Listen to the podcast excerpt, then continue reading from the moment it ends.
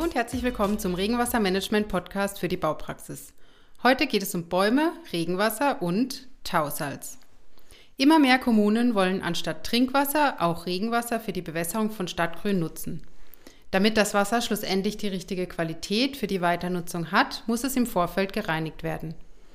Regenwasserbehandlungsanlagen für Verkehrsflächen können zwar viele Schadstoffe zurückhalten, nicht aber Tausalz. Was also tun? Über die Nutzung von Regenwasser zur Bewässerung und das Thema Tausalz spreche ich mit Klaus und Torin in der heutigen Folge. Ich wünsche Ihnen viel Spaß.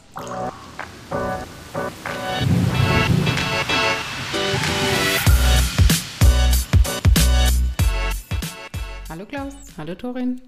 Hallo Nina. Hallo Nina.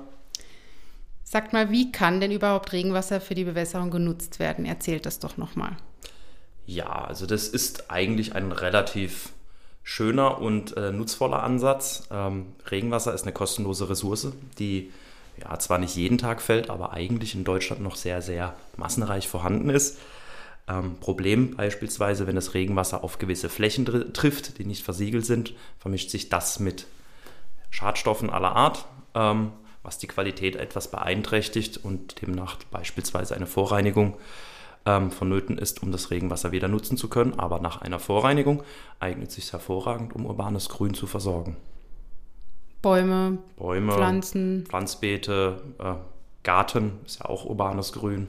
Alles, was wächst und Wasser braucht, ne? Fassaden beispielsweise werden jetzt auch immer grüner. Die benötigen auch sauberes Wasser, womöglich kein Trinkwasser. Ähm, demnach kann man das schon verstehen, dass viele Kommunen gerade jetzt auch in Zeiten dieses Stichworts blau-grüner Infrastruktur, die Städte immer grüner werden lassen wollen, ne, das Grün, die, die positiven Klimaeffekte des Grüns nutzen wollen. Aber ohne Blau kein Grün. Deswegen müssen wir unser Regenwasser auch in der Stadt behalten und vor allem Dingen einer vernünftigen Nutzung zuführen. Das kann nicht alles mit Trinkwasser geleistet werden. Klaus, ähm, erklär doch nochmal, also wir reinigen ja nach dem Prinzip der Oberflächenfiltration. Erklär doch nochmal kurz das Prinzip. Richtig. Das Wesentliche ist bei der Oberflächenfiltration halte ich die Stoffe, die ich herausreinigen möchte vom Oberflächenabfluss, an der Oberfläche des Filters. Das heißt, ich baue einen Filterkuchen auf.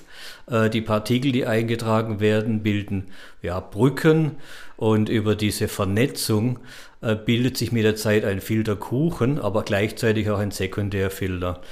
Der Sekundärfilter äh, ist deshalb wichtig, weil er viele Stoffe aus dem Regenwasserabfluss nutzt die selber äh, äh, Schadstoffe binden und damit auch zurückhalten. Der Sekundärfilter, der sich aufbaut, wird immer mehr zum Primärfilter, also der Filterkuchen ist hochwirksam und kann über lange Zeit in diesen Filterrinnen, die wir verwenden, äh, verbleiben. Das heißt, ich kann auch lange Wartungsabstände dadurch erreichen äh, solange der Filterkuchen durchlässig ist und insbesondere bei Vegetationsresteintrag, ne, also man denke an Laub im Winter oder diese Blütenknospen im Frühjahr oder auch Blütenpollen, alles an Vegetations Resten, die eingetragen werden, dienen als Fastfood für Mikroorganismen und Kleinlebewesen, dienen der Restrukturierung dieses Filterkuchens und erhalten gleichzeitig bei einer hohen Reinigungsleistung dieses Kuchens auch die Durchlässigkeit.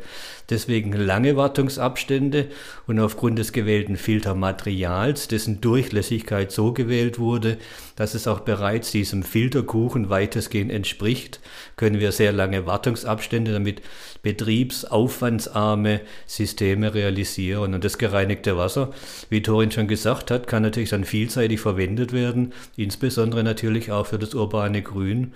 Und ich kann dadurch natürlich jede Menge an Trinkwasser einsparen. Was heißt denn lange Wartungsintervalle nach deiner? Oh, das kann sehr lange sein. Also wir haben Einbauten. Unser erster Einbau in einem Neubaugebiet, wo also eine relativ große Fläche äh, mit Rinnenfiltern versehen wurde, war im Jahr 2011. Und äh, jetzt haben wir 2023, es war noch keine Wartung erforderlich. Also wir erreichen tatsächlich sehr lange Wartungsabstände. Und wann dort eine Wartung erforderlich wird, das kann sich noch sehr lange hinziehen. Torin, jetzt bleiben wir bei den Bäumen. Äh, warum ist speziell Tausalz so schädlich für Bäume? Ja, Tausalz ist leider ein Bestandteil, der im Winter nicht wegzudenken ist. Es gibt einfach keine wirtschaftliche Alternative. Ähm, wir verwenden in unserem Filterrinnsystem ein Filtersubstrat, was nahezu alles herausfiltern kann, zu allerhöchstem Wirkungsgrade und auch äh, permanent zurückhält. Ähm, das hat sich jetzt auch, wie Klaus äh, schon erwähnt hat, beispielsweise in diesem Neubaugebiet seit Jahren bewährt. Ähm, und trotzdem wird Haushalts eingesetzt, weil es äh, entsprechend im Winter äh, erforderlich ist. Tausalz ist allerdings ein Material oder ein Stoff, der ähm, in der Regenwasserbehandlung von dezentralen Anlagen, wenn ich jetzt mal davon spreche, nicht zurückgehalten werden kann. Tausalz löst sich in Wasser auf, ne, also ist wasserlöslich und wird ähm, durch diese Filter oder durch die Sedimentation einfach durchgetragen. Und das Salz ist ein Stoff, den wir eigentlich nicht in den Baumwurzeln haben wollen. Ne? Alle anderen Stoffe wie Mikroplastik, Reifenabrieb beispielsweise, Tropföle, das können wir herausfiltern. Tausalz leider nicht. Aber das würde ich jetzt gerne den Klaus erklären lassen. Was macht denn das Salz mit dem Baum, Klaus? Naja, das Salz ist natürlich, äh, erstmal als Salz bezeichnen wir jetzt äh, landläufig Natriumchlorid, also unser äh, normales Kochsalz, das auch im Winterbetrieb als Tausalz verwendet wird, bei ja, bis zu minus 10 Grad auch sehr effektiv ist. Darüber hinaus werden andere Materialien verwendet, die aber wesentlich teurer sind und äh, deswegen auch nur spärlich eingesetzt werden. Das Tausalz, das Natriumchlorid, insbesondere das Chlorid, ist äh, für die Pflanzenphysiologie äh, nicht sehr bekömmlich. Das heißt, ich habe hier Probleme dann praktisch bei der Nährstoffaufnahme, bei der Wasseraufnahme. Es wirkt direkt toxisch im Wurzelbereich und schädigt die Pflanzen dergestalt, dass man also tatsächlich dann hier ja, so Nekrosen im, äh, in der Wachstumsphase dann an den Bäumen erkennen kann. Also eine Salzschädigung geht unmittelbar einher praktisch hier mit Wachstumsdepression. Im Extremfall kann die Pflanze dann im Prinzip auch eingehen. Also es ist tatsächlich ein Pflanzengift, wenn man so will. Ich möchte das also nicht praktisch hier in dieser Pflanzenphysiologie über den Wurzelraum aufgenommen haben und äh, von daher ist es natürlich sehr wichtig, dass man also dort den Salzeintrag, wenn möglich, minimiert. Durch den Klimawandel wird es ja immer wärmer. Wird dann das Thema Tausalz überhaupt noch relevant bleiben in Zukunft? Ja, ja, gute Frage. Ja, die Frage ist gut und da stellen sich natürlich viele. Ne? Es gibt ja auch äh, ja, populäre Politiker, die also da meinen, also wenn es jetzt wärmer wird, dann könnte man alles vernachlässigen, was bisher so mit Frost und Winter und Nichtnutzbarkeit von Ressourcen zu tun hat. Aber dem ist leider nicht so, denn der Klimawandel bringt Extreme mit sich. Und es kann genauso ein extremer Kaltlufteinbruch im Winter sein, wie extreme Dürren oder äh, stark Warmperioden im Sommer. Also von daher haben wir keinerlei Gewähr, dass also keine Frostperioden im Winter mehr auftreten, wo dann natürlich auch kein Tausalz mehr benötigt werden würde. Also dem ist leider nicht so. Der Klimawandel äh, bedeutet eigentlich nur mehr Extreme, also höhere Amplituden, Ausschläge nach oben, aber eben auch nach unten. Ja, und ich denke auch, dass man den Tausalzeintrag durchaus vielleicht im privaten Gebrauch einschränken könnte, Alternativen wie Split, Sand oder andere Alternativen bevorzugen könnte. Aber in den öffentlichen Bereichen, wo viel Verkehr ist, ne, wo viel gelaufen wird, äh, wo viel Infrastruktur abhängig ist davon, dass die Straßen sicher sind, da wird man von Tausals ähm, wenig Abstand nehmen. Ne? Und da stehen halt auch gerade eben diese Bäume, die mhm. wir mit Wasser versorgen wollen und die wir mit Wasser versorgen können. Deshalb ähm, ist es das Ziel, ähm, was machen wir mit dem Tausalz, beziehungsweise die Frage, was machen wir mit dem Tausalz. Mhm. Und äh, da gibt es einige Ansätze. Dann, dann kommen wir doch dazu auch mal. Also ich bin, bin jetzt Stadtplaner ne, und habe äh, eine Straße mit verschiedenen Baumstandorten, möchte das mit Regenwassernutzung verbinden. Was, wie gehe ich vor? Ja, also das klassische Prinzip, das wir auch schon jetzt öfters realisiert haben, ist entlang der Straße, ähm, im ähm, Straßenrandbereich, entlang einer Allee beispielsweise mit Filterrinnen zu arbeiten, anstatt mit klassischen Straßenabläufen. Wir entkoppeln das Regenwasser von der Kanalisation.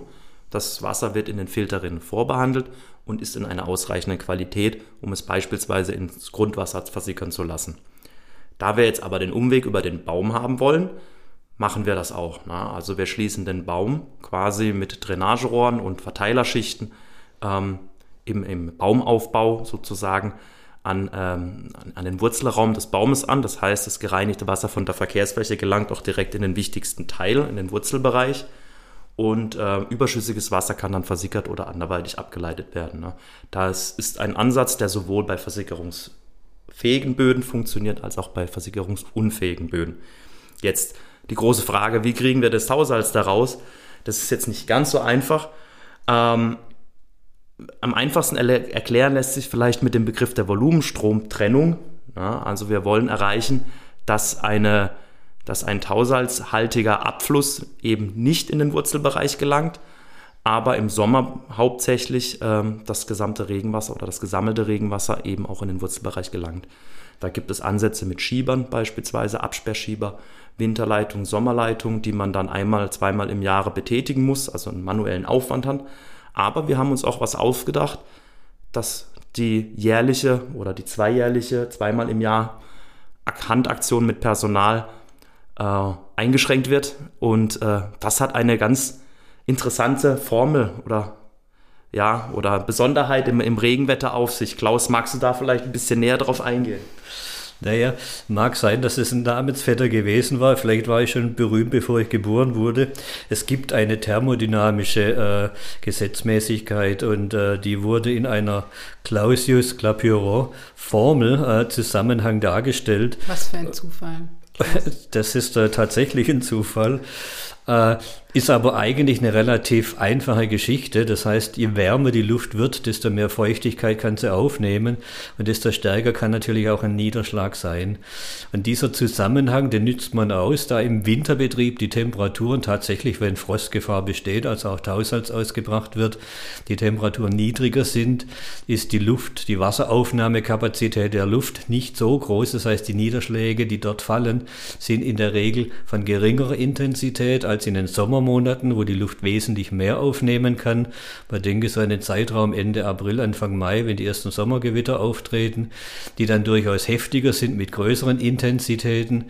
Und genau dieser Unterschied der Intensitäten wird ausgenutzt in dem geringe Intensitäten nicht einem Baum zugeführt werden, nachdem sie gereinigt wurden, sondern nur praktisch der Anteil der höheren Intensitäten, der über eine Art Überlauf dann dem Baum der Pflanzgrube zugeführt werden kann. Also es ist eine relativ einfache Geschichte. Äh, es benötigt keinem, kein manuelles Eingreifen oder betrieblichen Aufwand. Ich habe den Nachteil, dass ich natürlich nicht 100 Prozent des Niederschlagswassers dem Baum zuführe, aber ich habe ein relativ einfaches, sicheres System der Salzentfrachtung, das äh, im Prinzip wartungsfrei betrieben werden kann. Das heißt, es gibt theoretisch mehrere Möglichkeiten. Ähm, am besten entscheidet man projektabhängig. Ja, selbstverständlich, immer projektabhängig. Das ist eigentlich immer unser Credo, ähm, was wir äh, auch in unseren Gesprächen mit unseren Planerbekanntschaften äh, und Architektenbüros ähm, stets lernen, dass kein Projekt dem anderen gleicht. Es herrschen immer andere Bedingungen. Ähm, wie, wie, wie, viel Fläche ist angeschlossen? Äh, was ist das Ziel eigentlich? Wie viele äh, Bäume sollen versorgt werden? Äh, haben wir eine Regenwasserkanalisation in der Nähe, wo wir vielleicht mit Notüberläufen arbeiten können? Ist, das, ist der Boden versickerungsfähig? Ähm, können wir mit äh, Regolen arbeiten? Aber es besteht auch die Möglichkeit, das Wasser zwischenzuspeichern, beispielsweise in Zisternen, um es vielleicht auch später zu ähm, Gießzwecken zu nutzen, wenn es mal gar nicht regnet und immer, man immer noch auf Trinkwasser verzichten möchte. Das sind alles ähm, Rahmenbedingungen, die in der Planung ähm, ja, eine Frage äh, oder eine Rolle spielen sollten. Und ähm, dann kann man uns immer fragen, wie lösen wir das Salzfrachtproblem? Das können wir uns projektspezifisch anschauen. Vielleicht ist eine Lösung mit dieser Volumenstromtrennung am, äh, am sichersten oder am besten geeignet. Viele Leute wollen das vielleicht auch äh, mit Schiebern kontrollieren ne, oder selbst sozusagen ja, die Hand drauf halten. Aber es gibt auch weitere Möglichkeiten mit Überläufen, wo man da, sage ich mal, relativ einfach sich vom, äh, von der Salzfracht verabschieden kann. Ne? Aber man muss halt dran denken mhm. und man muss es in den Planungsprozess mit einbinden. Und das können wir und da helfen wir gerne weiter. Und am besten so früh wie möglich. Ja, ja gut, das ist bei Planung eigentlich immer der Grundsatz. Ähm, aber es ist halt auch nicht immer äh, möglich, so früh wie möglich dran zu denken, aber selbst wenn der Planungsfortschritt weit fortgefahren ist, die Bäume bzw. die Entwässerung werden eigentlich immer in der Regel als letztes eingebaut bzw. gepflanzt. Da haben wir auch noch mal ein paar Möglichkeiten einzugreifen bzw. Verbesserungsvorschläge zu machen ähm, oder zu sagen, das funktioniert oder es funktioniert eben nur unter gewissen Bedingungen. Mhm. Gut, dann erstmal vielen Dank, ihr beiden. Ja, gerne. Für, für, das wirklich ja, ähm, viel diskutierte Thema, ähm, viel gefragte Thema. Und ähm, ja, danke fürs Dasein. Danke, dass wir wieder hier sein durften. Ja, gerne. Danke dir auch, Nina. Ja, wir freuen uns immer sehr über Feedback zu unserem Podcast. Also schreiben Sie uns gerne an info.hauraton.com, was Ihnen gefallen hat oder was auch nicht und vor allen Dingen in, an welchen Themen Sie noch interessiert sind, beziehungsweise über die wir mal sprechen sollten. Bis dahin, tschüss. Ciao. Tschüss.